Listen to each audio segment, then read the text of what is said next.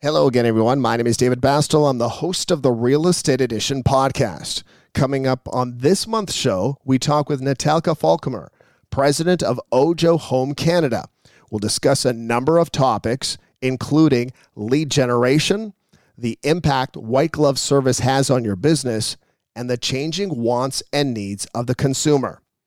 As always, subscribe, rate, and review our podcast wherever you're listening today, and we thank you for doing so. Now, our conversation with Natalka. You're listening to this month's episode of The Real Estate Edition with host David Bastel.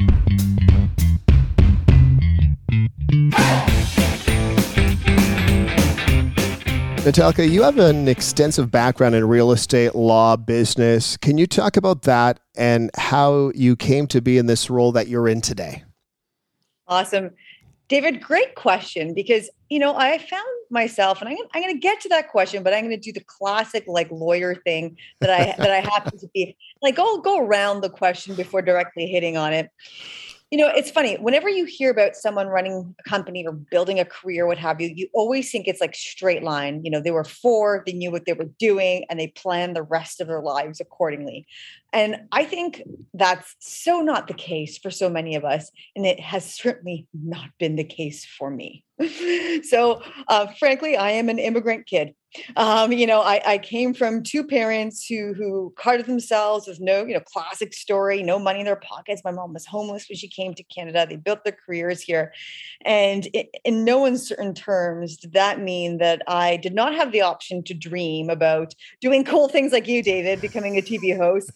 I was relegated to the job of lawyer at five, and that was it um, but but as things go in one's life and as we follow down those certain paths we realize there's a whole side to us that that can extend beyond just the things that were relegated to us as immigrant children's happen to be and very quickly i fell in love with more of the creative side of me. And, and so you're going to say, how does this fit into the bigger picture of your career?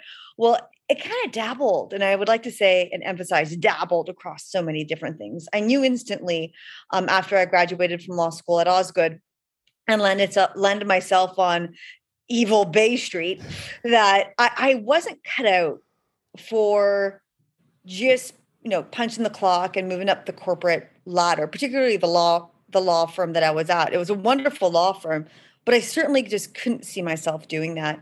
And I quickly knew, and I had always known that I would get into real estate. Again, being an immigrant child, the big rule of thumb was you buy real estate, you buy land, and that was something that was really important and ingrained sure. within me and my family since since quite young. So I knew real estate somehow, but I didn't know exactly.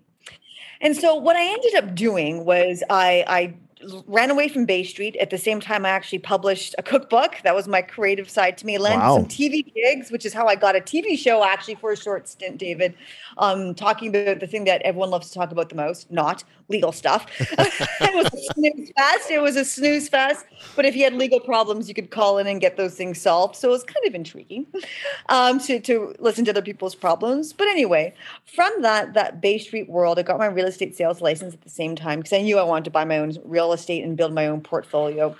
I happened to talk tap on the shoulder of two cowboys literally cowboys. That's wow. how I describe them. That started a REIT in the medical office space. I always thought that medical office was a really good, like AAA type of type of uh, building or asset to own because your doctors, no matter what, are always paying rent. So I decided that I'm going to go down that world buying medical office buildings. It made sense to me as an asset. So I tap on the shoulder of these two guys who built a REIT in that space beforehand, and we're starting another REIT again, just starting brand new scratch. And I wanted to talk to them simply to talk to them about the industry. As I was applying to do my MBA, I was going to start doing my MBA in a, a month or two in uh, real estate at Schulich. And lo and behold, uh, they said, Natalka, why don't you instead join us and help build this company? And that will be your MBA. We'll pay you, not much, mm-hmm. but we'll pay you instead of you paying the school to do it. And we'll give you a real, a real education in business. And they weren't lying. Wow. From day one, David, day one, it was just the three of us. Okay, no infrastructure, nothing. And I literally had to learn how to build a company from nothing. I'm talking about no file folders, no system, no mechanism, no leases. You know, we own medical buildings, nothing. And uh, when I started, we had one building under our belt in Jenny Trout, sorry, two, and one in Medicine Hat. And when I decided to leave, uh, we had about eight buildings across Canada, well over 200 tenants. I had hired a staff, a team, built a leasing prop- leasing division and a property management division. And from there, I knew how to build businesses within this space. And that's actually where I interacted with all sorts of things. Let it be uh, tenants, landlords, uh, leasing managers, lots and lots and lots of realtors, um, law, finance, the whole shebang. Mm-hmm. And then you know, from there, I built my law practice, which I just recently sold in commercial leasing.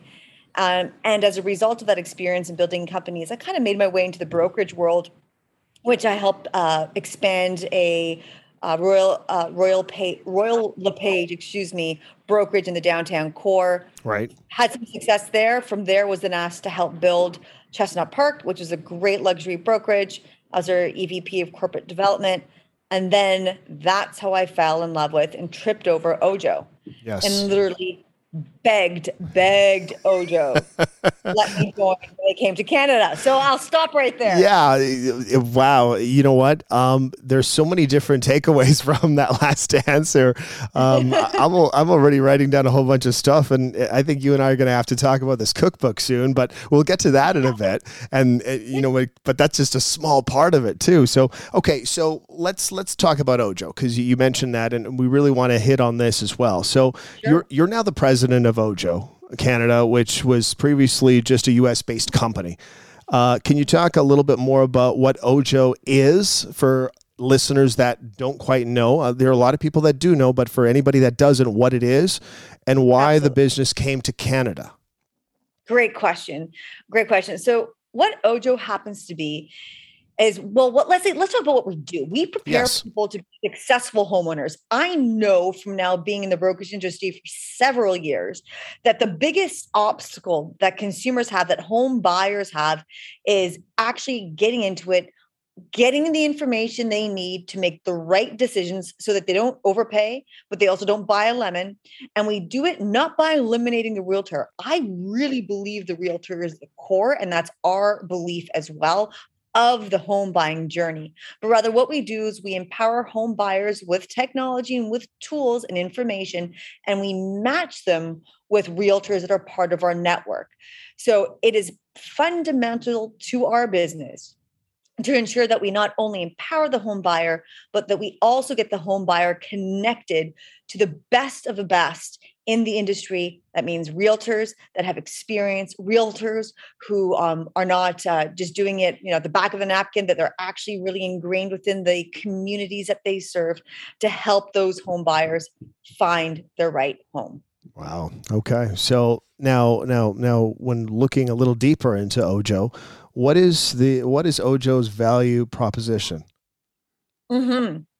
Depends on for whom. Okay. So the the proposition is different for the realtor versus the the home buyer yep. and the home seller for that matter.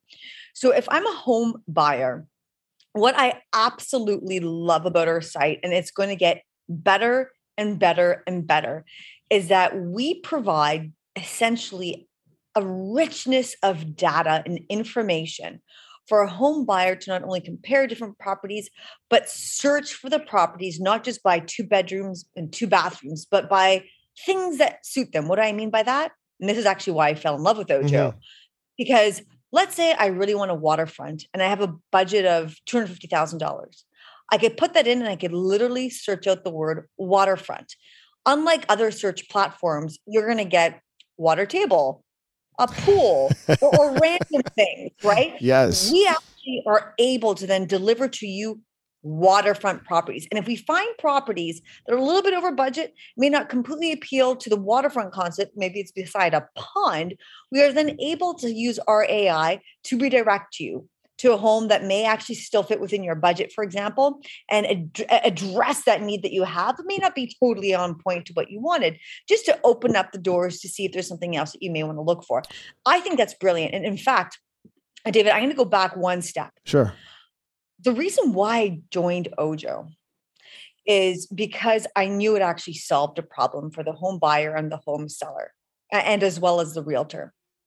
So let's start with the home buyer. What I just told you about searching for properties that actually match what you want beyond just two bedroom, two bathroom. Okay, that's table stakes.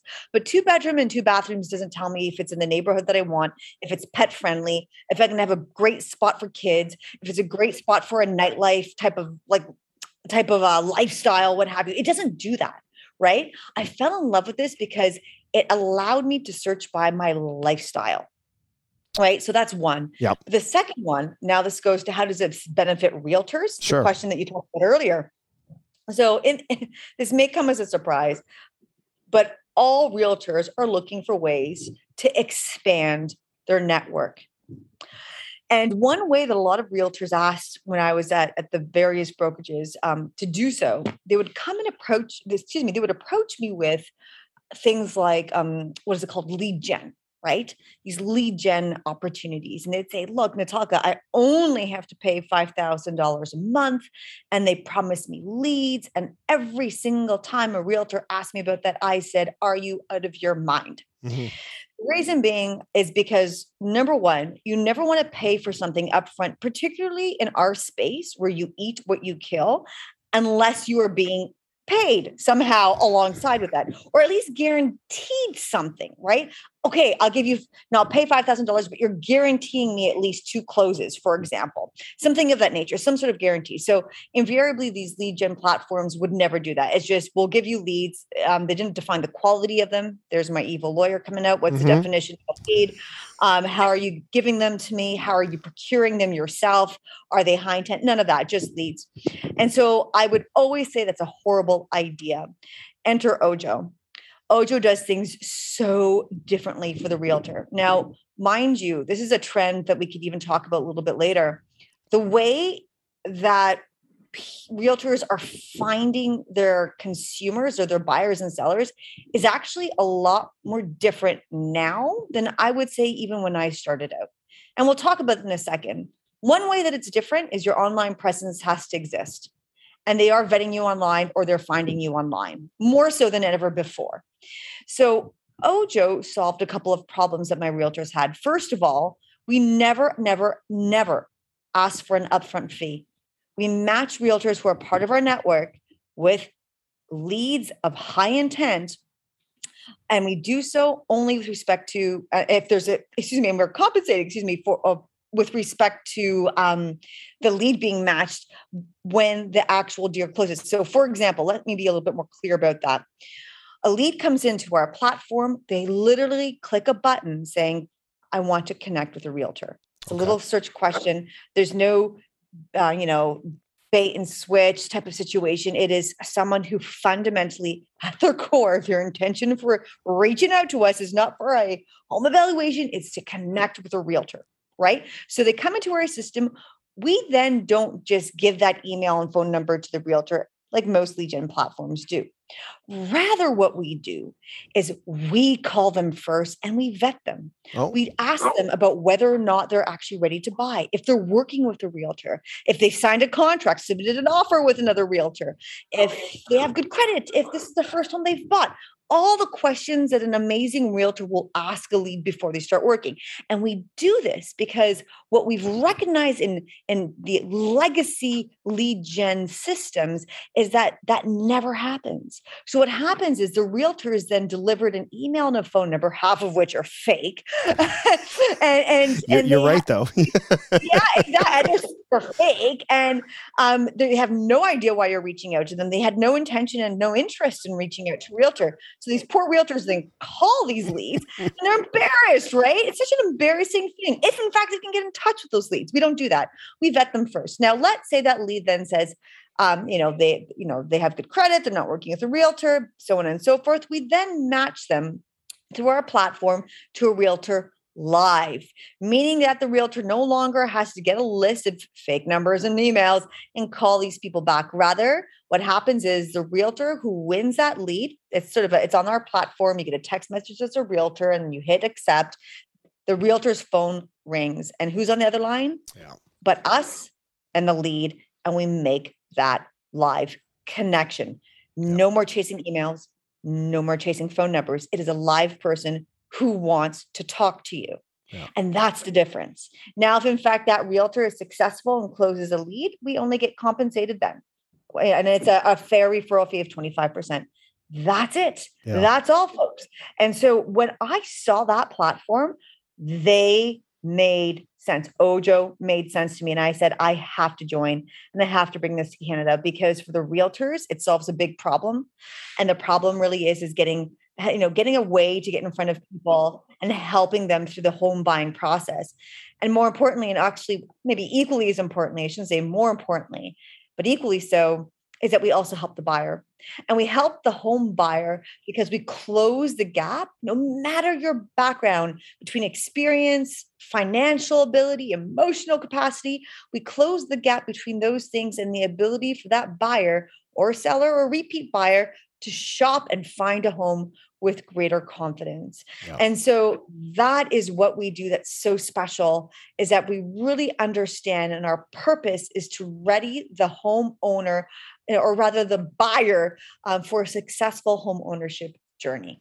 Excellent. Yeah, you know, you touched on a lot of points there, and you even touched on how, uh, you know, your company is is different than other real estate search sites, like like you just mentioned there. So let's let's dig a little bit deeper because I wanted to use the example that you used in in one of your last answers about waterfront property. So, for example, if you're using that uh, in, in this next question, so uh, how does Ojo's AI uh, work and how does it understand consumers then if somebody wants to maybe use that as an example or if there's a better example a better example natalka that we can use in that kind of situation?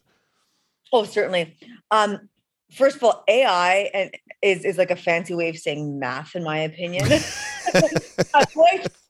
Exactly why I never became an accountant because I avoided it. Uh, I avoided anything to do with numbers, and so I, I, don't want to pretend like I know exactly how the AI works. I've I've been going over this pitch deck. Let me tell you, David, a thousand times to wrap my mind behind it. That I'm pretty sure our tech team dumbed down just for me, and it still is incredibly sophisticated as to how. Um, what it does essentially is it is it pulls the data information and the wording that the realtors use to describe the homes and they filter it through our process that basically learns for example if um here's a good example the word pool. Okay. like if, if we see the word pool in a listing that pool may not actually always refer to a pool outside right? It could be a pool table for example. Um, so it's a lot more complicated than just saying, oh, we recognize a word. It looks at word association and then it figures out which properties match your search, right? Um, so that it's pulling up the relevant stuff and leaving behind the the listings that say pool table as opposed to pool, like your original search that you want to have, which happens to be um, a pool outside or a heated pool, for example. So essentially, again, to sort of repeat it from a different perspective, we are we're looking at the listing information the descriptions all the different ways even spelling variations of how the realtor has described a home. And when we do our search query as the consumer we use our ai to figure out exactly what it is that you're looking for and pulling the ones that are relevant to you and leaving behind the ones that aren't. Does that make sense? Yeah it does make sense. It's uh it, it's interesting it's so cool. yeah it's very cool. And and it's only going to get bigger and better throughout the next years i'm assuming Oh, absolutely. I mean, this is the beginning. This is really the beginning. And the idea is again is to do a couple of things. Number one, you know, I I was just buying a home with with my fiance David. You and I were talking about before we started. Um, you know, we we you know got engaged, and now the next step you know, I suppose as millennials do is forget the wedding. Let's go buy a home because it's expensive. And we could talk about all those barriers that first-time home buyers have um, in Canada. Happy to do so and how we're solving that. But but let's get to this point specifically. Now, me being in the in the industry, I have bought real estate in the past myself. Um, I'm a lawyer. I've played in the space. Blah blah blah. I'm a realtor, broker, of the whole thing. Right? Okay. So even so, I was woefully ill equipped to deal with my fiance and him understanding the home buying journey, what he could afford, where he wanted to be, so on and so forth. Um, so, for example, the issue that I had with him is that he didn't understand that because a home was listed for 999 it didn't mean it was going to sell for 999 there's a fundamental difference between list price and sale price. Yes. Um, we provide that we provide that estimation there so the consumer knows oh it maybe listens to as 999 but it's going to sell for 1.56789 million okay? Number one. Number two is where do we actually want to live? How do we want to live so the current search process doesn't really help do that. The realtor then spends weekends, weekends. Oh my gosh, I ended up ha- hiring a realtor, David, just to help us because I couldn't, I, you know, I felt so bad I couldn't get it across that, okay, we have to figure out how we want to live. Do we want to live in a downtown condo or townhome, or do we want to live at the outskirts of the backyard? They're fundamentally different. Mm, very much so. so yes, going through that process. We were looking at condos, we were looking at homes, we were looking at townhomes. We were looking at a backyard, no backyard parking, no parking. Like all of these things that poor realtors do and spend weekends doing, trying to educate the buyer before the buyer even is deciding whether or not they're going to buy. And that's what Ojo is trying to solve and what we're aiming at solving is how do we make sure that the consumer is ready to hit the ground running? Look, it may still take time for that buyer to actually buy the home or find the home that they love.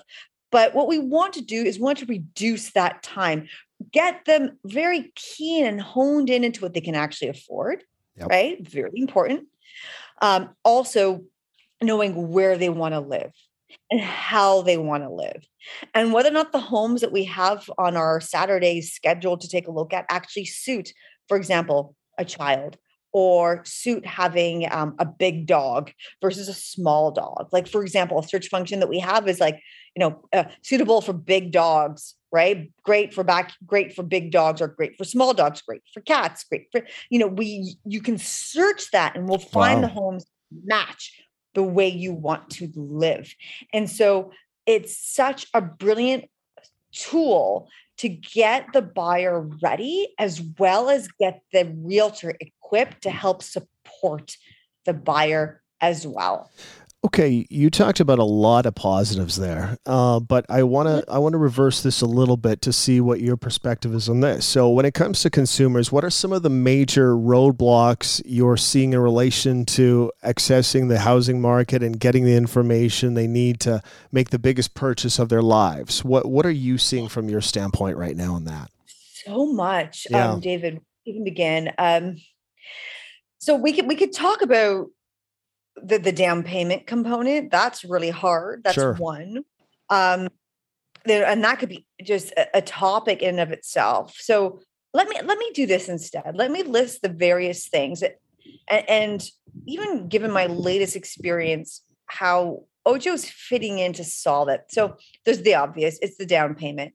One thing that we do do is that we are um, a partner with rbc ventures. And the reason why we were strategically um, we, we have that partnership up here in Canada is because we recognize that buyers need to understand their finances before they start. And so that's part of the Ojo model is that we want to make sure that people have not only a realistic understanding of, of where they land financially, but they're also prepared. So what happens often is that buyers don't really know their price range, David. And, and that can leave them in all sorts of um, negative situations. Like, for example, they offered in a home, they overbid. The the uh, mortgage broker then says, "Look, we can only give you, you know, a five hundred thousand dollar mortgage instead of the million dollar mortgage that they actually need to close in a property." And guess what? If it's you know all conditions are removed on that offer, you're in a binding contract like you have to close and you're going to have to come up with the difference. So number one is making sure that the buyer actually is aware of what they can afford.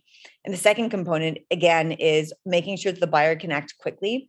One of the best pieces of advice that the realtor that i used and i can give a shout out to her rachel levy is that she made sure that when it came out to, time to buy or there was a property that came up, we were the first ones in and we were offering. Like we were there. We did not waste a second. So um, the biggest mistake in my experience and an obstacle that many buyers are facing right now given that it's so competitive is that they have to act quickly and sometimes with imperfect information so true and yep. it's like you just got to go and, and so what ojo endeavors to do is to perfect the information for them make sure that they actually understand the home.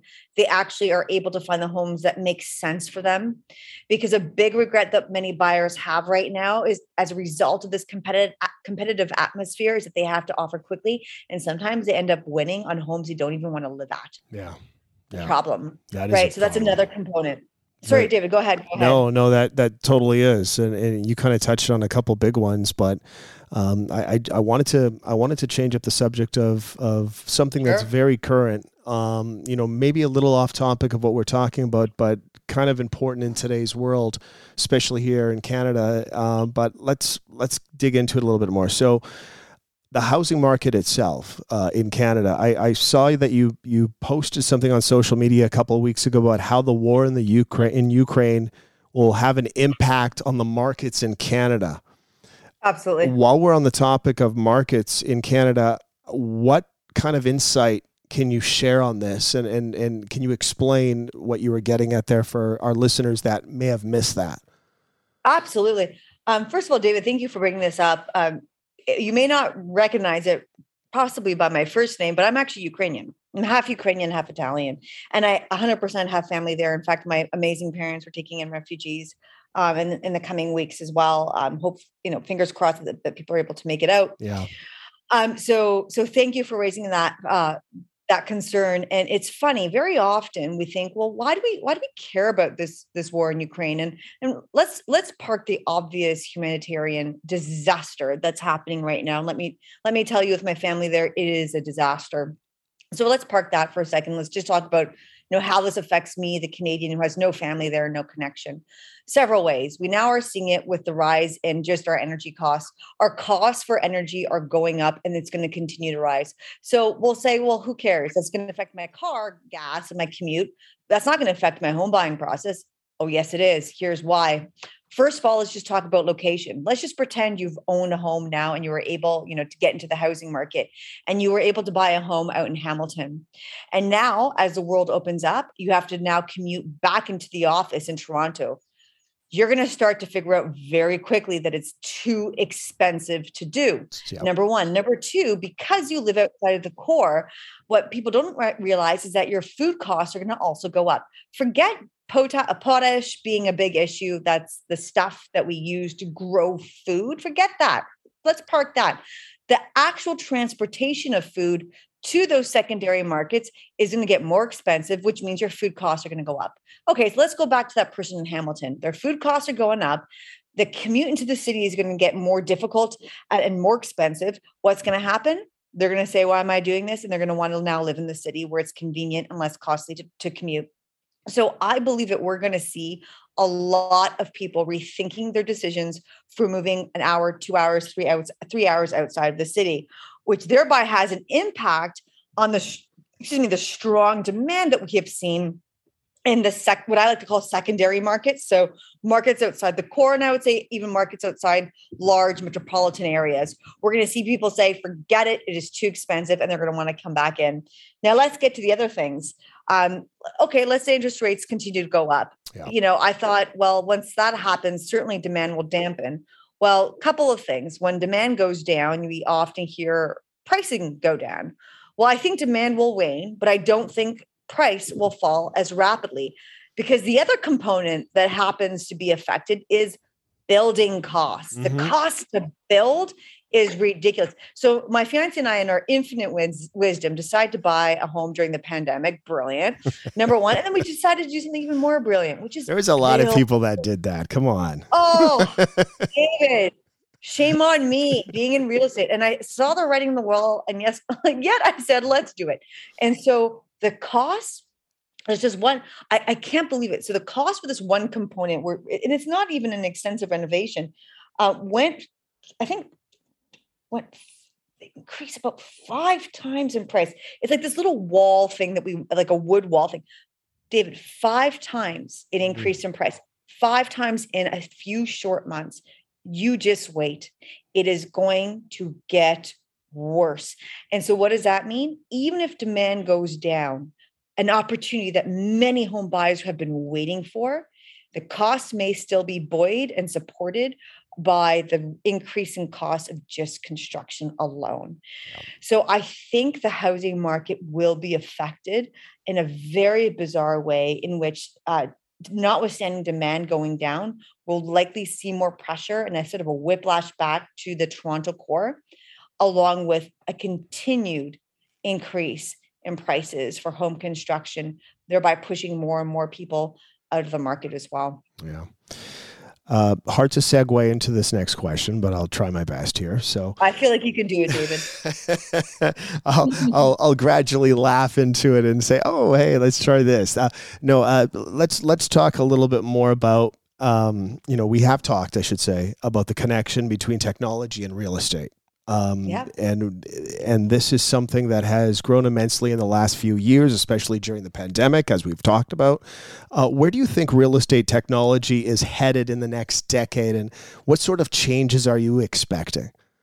Oh, so fun! Wonderful question. I had the great opportunity to speak at an RBC uh, agent appreciation event exactly on this topic, and so it, it's a great opportunity to ask because a lot of us are contemplating it, especially since right now we're seeing an unprecedented amount of uh, not only US, but also Canadian money um, and Canadian institutions funneling tons of dollars into the prop tech space. And the prop tech space is broad, like it covers everything from green energy to listing services like ours, and listing platforms. So, so I'm going to focus in on how technology is impacting the realtor. Okay. And frankly, um, I think a lot will change, but more will stay the same. And so, what I mean by that is if you take a look at technology within our space, it originated, and many of these companies still do exist. Uh, it originated in trying to remove the realtor. I won't name names, but many companies will come to mind in which they provided listing platforms, Sans Realtor. Um, they provided, you know, for example, you know, pay a thousand bucks and you can list a home by yourself and do that fun stuff. Yep. You would have anticipated that those companies would have flourished because the fundamental problem they were trying to solve, according to these outsiders, I suppose, of the industry, was that they're trying to solve the realtor question. Realtors were so expensive, and they thought that realtors were not, in fact, necessary for the consumer. Well, lo and behold, these technologies and these companies failed. And what we discovered and what we all now know is that the realtor is fundamental to the business. So, so what does this how does this relate back to your question about how technology will impact the real estate space? Not a lot when it comes to removing the realtor. And the reason being is because the technology companies now learned from those past mistakes and where they've uh, pivoted to is something called power buyers or empowering rather the buyer or seller to make good decisions but not without the realtor. So what i do believe we're going to see we're going to see real uh, buy, excuse me buyers and sellers getting closer to the offer stage without a realtor but always wanting the sage advice of a realtor to help them go and make it to the end. And here's why. You'd think well well, we buy clothes online now. We even are starting to buy cars online. Yep. And why why not homes? Like that's the natural next progression, right? Well, the reason being is because it's a different emotional experience. And what I mean by that is you don't do it often and it costs a lot of money. And if you make a mistake, it's a lot of money. Oh, yeah. Now, what does that mean? We don't want to ma- make a mistake when buying a home. I'm okay to buy a crappy pair of socks off of Amazon because it cost me five bucks. Who cares? Yep. I'm even okay to experiment at a new restaurant on Uber Eats because it's only cost me a couple bucks, right? I do it often. It doesn't really matter. But buying a home psychologically is different. And as a result of that, as a result of even, you know, um, doing anything infrequently, but that's expensive, we always get an expert to help. And even if technology comes in to allow us to virtually see a home or allow us to um, track a via blockchain, for example, I think that's a long times away, but like blockchain, um, you know, the the sale of a home, we are never going to get rid of someone saying eh, or double checking our assumptions and helping us through that process. Interesting. Okay, so not as exciting as you thought it would be. No, no, but but you you brought up an interesting point though, because you you think about yeah, we, we do buy literally everything online, right? And I and I, I think yeah. I think you're right. I don't think we'll ever come to the point as a society that we'll be clicking on homes and going, "Yeah, that's good." It, it, it just it just doesn't seem right. But let me ask you this then, uh, kind of related to it. We'll we'll combine it a little bit here. So the biggest sure. challenge for a realtor in the next decade. So what what do you think that's going to be then? And how do you get ahead of this challenge? Because if there is a challenge in anything in any aspect, and here we're talking about real estate and realtors, you want to get ahead of that challenge so you're there to intercept any sort of future problems. What is the answer to that then? Oh, good question. Um, I actually, for this again, touching back upon that thing, uh, that uh, presentation I did, uh, I decided that I was going to look at the data as far as who is winning in this space versus who is losing, and you can just tell by virtue of business, like how many sales they're actually doing. Okay. So if that's our metric of winning and losing, let's just base it off of that. I looked at the top, I believe it was the top 20 realtors over a decade. And the top, the, the mid realtors, the, so the mid bunch of realtors over the last decade. And I compared um, how the volume of their business changed um, in 2012 versus 2022 excuse me, 2020, uh, 2011 and 2021, because we didn't have the full 2022 year. Okay. And what I saw was the top 15, they increased their business by 75%. And I thought, well, maybe it's because there are more listings that happened, right? So it could just be that more real estate is changing hands now than it did 10 years ago. Not true. The middle bunch, their volume of business dropped by 25%. And let's not even talk about the rest. Yeah. They just vanished. And so, what happens, and what has happened the last couple of years, is that the busier are getting busy. And the reason being, if and I looked at the names and I looked at the people that were getting busier, certainly teams, being on a team or building a team is a huge part of that. But another thing that they did well, and is that they provided incredible service that extended beyond just finding a home and submitting an offer. Let me give you an example of what I mean the people who got busier would do things like, for example, if I'm selling my home, they come and they say, Natalka, we will help and pay for your staging. Um, if you are a busy mother who's got a job, I will make sure that everything circulates around your work schedule and your children's schedule.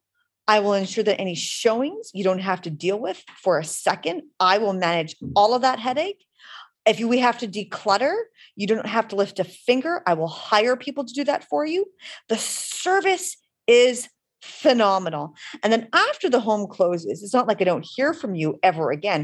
And it's not even that you give me a nice little bottle of wine for the closing, is that you service the closing. You make sure you pick up the keys. You make sure I have a lawyer involved. You make sure that I've contacted my mortgage person. You've made sure that, you know, on moving day that you've organized and ensured that I'm ready to move on moving day. You have the movers there, so on and so forth. And you show up with the duct tape, not the duct tape, the, the bubble wrap and so on, and you get it done. Maybe to duct tape my mouth shut. That's possible too. Um, no, but, stop it. I know I'm long-winded. I know. No. My, it tells me all the time. Um, but but you go and you extend beyond just the table stakes. And the table stakes is finding a home online and sending it to me to view right? For a buyer, for example, you make sure that my day is organized. You make sure that um, you know if you if I love lattes from a small obscure coffee shop in the morning that we start looking at homes, you've brought it in your hand and you have it ready for me to go. If I love my gluten free, vegan chocolate chip cookies from so and so place, you're picking it up and making sure like you give that extra amount of support. Yeah. So so what we are seeing is that particularly millennials are insistent upon better service. We want it to be personalized. And personalized doesn't mean that you sent me an email saying, Dear Natalka, here's a generic email that I sent to everybody. Personalized means that you remember the details about what I want and what homes I want to buy for my lifestyle. So, true. so I'm going to take yeah. I'm going to take it a, a step further, David, because I know that our audience is going to want concrete advice as to what that means and why the consumer has changed. David, when you buy, have you ever uh, um, ordered anything on Uber Eats? Absolutely. Okay, so so do you do this? Do you open it up to see what the status happens to be? all they- the all the time. it's like okay. I'm it's okay. like I'm I'm I'm there monitoring with them, and it's like, why am I doing this? The, the the reason I ordered is so I don't have to worry about this. You know. Not You got it. So you're on the phone and you're like, you're picking it up. You're like, okay, is it done yet? Is it? Uh, and think about this is a low cost, low risk thing. And I'm like obsessively looking at my phone. Is it? Oh, it's getting made. Okay, I can relax. Oh, it's on its way. Oh, he's five minutes away. Oh, he's taking the wrong road. Why is he taking that road? you know, like that whole like, I'm gonna call him. We're living the same like, lives. Yes. oh, for sure. That's me crazy. They say like they're taking the long road. Why are they taking? Are they using Waze? I'm calling him. So the reason being that I raise this is because the new consumer of all demographics are now acclimated to having rapid and radical transparency into the process and all the information at their fingertips so they feel that they're in control. And that's something now that the new realtor must deliver to a buyer or seller. For example, if I am a seller, I want to know on a daily basis the number of showings we've had, the number the, the eyeballs on my ha- on on these if you're doing any advertising which you should be online the the type of advertising what platforms you have my house listed on i want to make sure it's on all the platforms so on and so forth. I want to like a weekly digest of feedback commentary everything. You know competitor listings that are coming in. That's new consumer. Realtors must acclimate to this level of data and this level of information being delivered to their buyer and seller without them even asking you. You must have it ready yeah. Uh, that's very, very important. Now, what hasn't changed is the fact that buyers and sellers also want to make sure that they're making the right decision.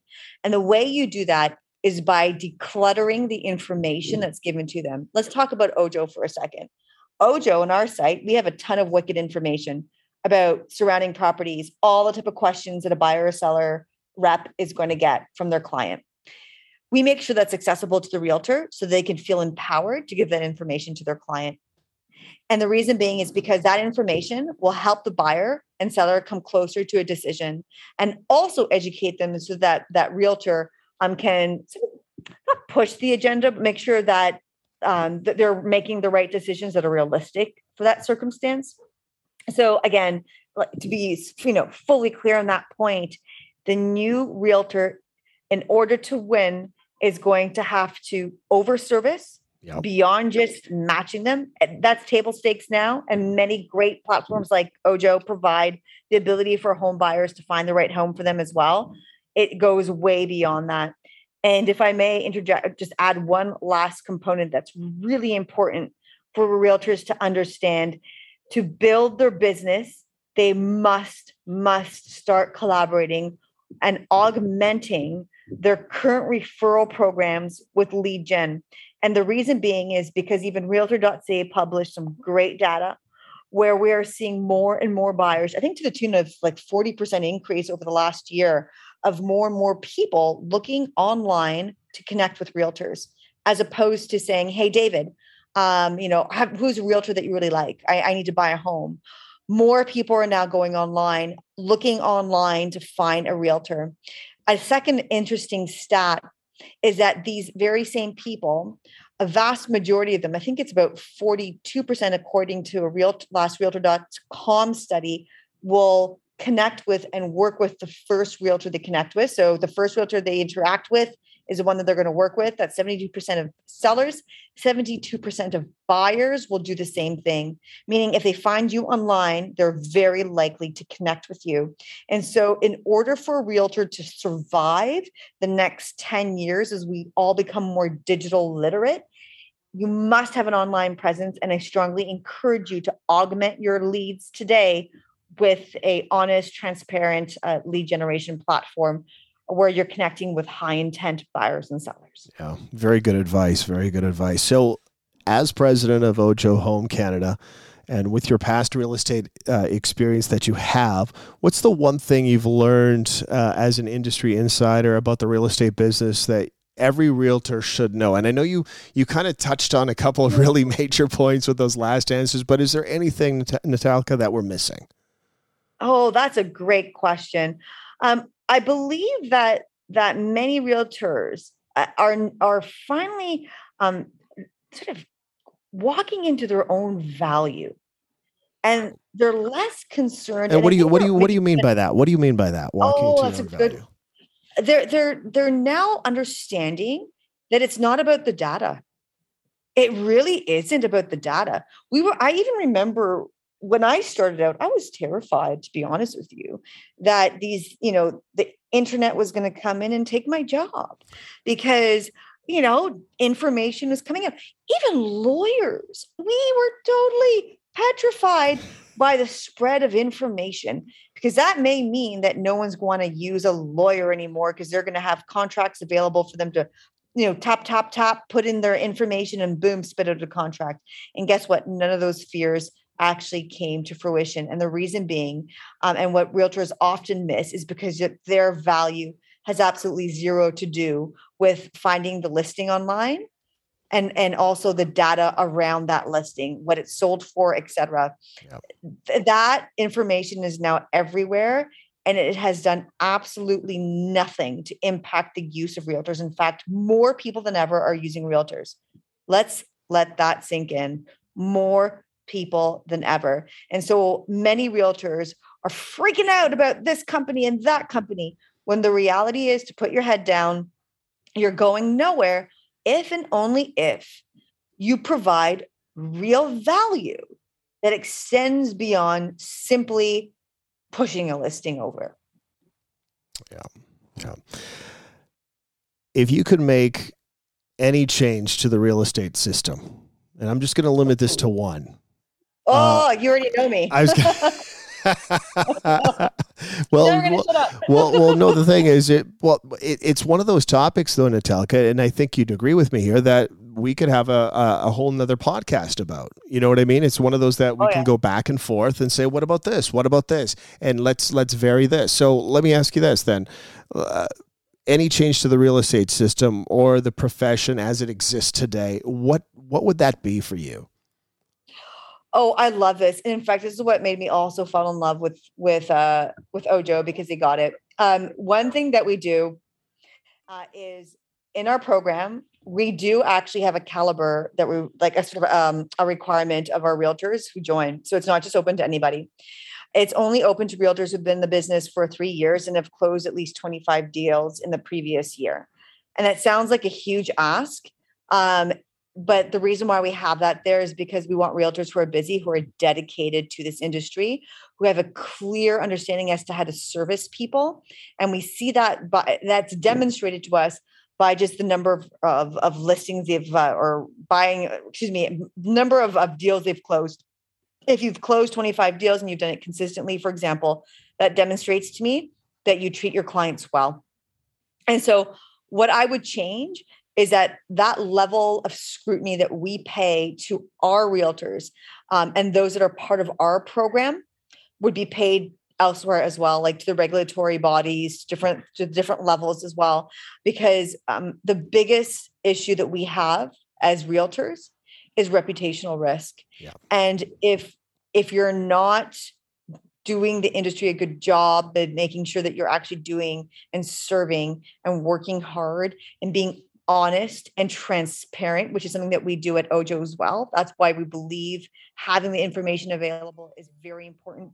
Uh, ensuring that those uh, consumers who want to work with a realtor know that there's a referral fee being paid. All of that transparency is so important um, because the new consumer not only demands it, but it's just the right thing to do.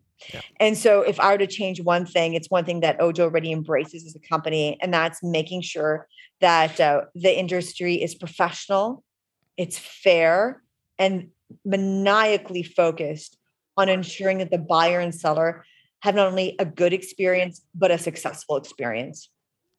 Natalka, this has been a, a just a brilliant uh, interview. I've really enjoyed talking to you, but I'll, I'll leave you with this. Um, oh, yeah. Is there is there anything else we're missing, or anything else you'd like to share with us before we say goodbye? Always, always. Let me take. Let me just chew on that one for a hot second. you know, I, I just, always I always like to give give you the last word here. You know what I mean? that is so unique. You're the greatest. It's not the experience I typically have with my David. um, um, so, so yeah, you know what? Let me let me say this, and it's sometimes it's worth repeating just because I'm long winded, and uh, I, I say a lot of stuff, and we've covered a lot of ground. Ojo really is a unique platform for both the buyer and the seller, and as well as the realtor, uh, as far as a lead gen platform for them to use to build their own business. But the reason why it's really neat for the buyer in particular, and, and really just so valuable is because that you can search by attribute. That is not happening on any other platform that I'm aware of. There may be some in the US, but that I'm aware of in Canada. And that means that the buyer will be better able to find the home that makes sense for them, that extends beyond just two bedrooms, two bathrooms. And why is that valuable for the actual realtor in the end? It's valuable because that means that you can help usher in a faster deal and make sure that that buyer is actually not only successful on offering on that home quickly, but also happy that they've bought that home. And, you know, again, the reason being there is because the second biggest concern that buyers have is that if they buy that home, that's right for them. And we endeavor to ensure that the buyer not only buy the home for a fair price, but also for a lifestyle that makes sense for them. Thank you for your time. My pleasure. Thank you, David.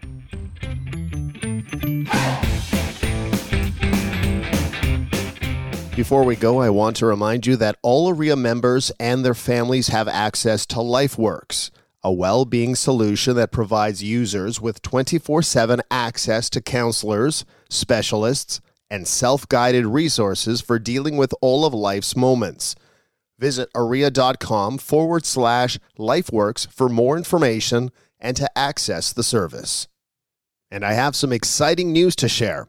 OREA's Realty Plus conference is coming to Toronto in November 2022, and you won't want to miss it. It is going to be the only conference of its kind bringing together the greatest minds in real estate, politics, and marketing all on one stage. And you won't believe the speakers we have lined up. Pre register now for the event everyone will be talking about at realityconference.ca. We're thrilled to announce the launch of season two of The Standard, a 10 week interactive video series where members get to connect with OREA Standard Forms experts in real time. The first episode goes live on April 14th at 11 a.m. Visit OREA.com forward slash the standard today for more information. The Forms team is also continuing to offer Forms webinar Wednesdays throughout 2022. The next one is coming up on April 27th at 1 p.m., and it's titled Managing Delayed Offers and Seller Direction Form 244. Visit the Standard Forms landing page on orea.com to register. Tune in to OREA's YPN Award Show live at 10 a.m. on April 20th on OREA's Facebook page and Instagram to find out who the 2022 YPN Leadership Award winners are. We'll have a great conversation with them to learn about their careers and community involvement, hear their advice, and much more. And finally, don't forget to check out realheart.ca to read the inspiring stories of realtors giving back to their communities and to share your story. That's realheart.ca. Well, that wraps up another episode of the Real Estate Edition podcast. My name is David Bastel. Thank you for listening. Stay safe, and we'll talk to you again soon. Visit orea.com slash podcast for more information, links, and a full list of our episodes to date. New episodes are out the second Tuesday of every month.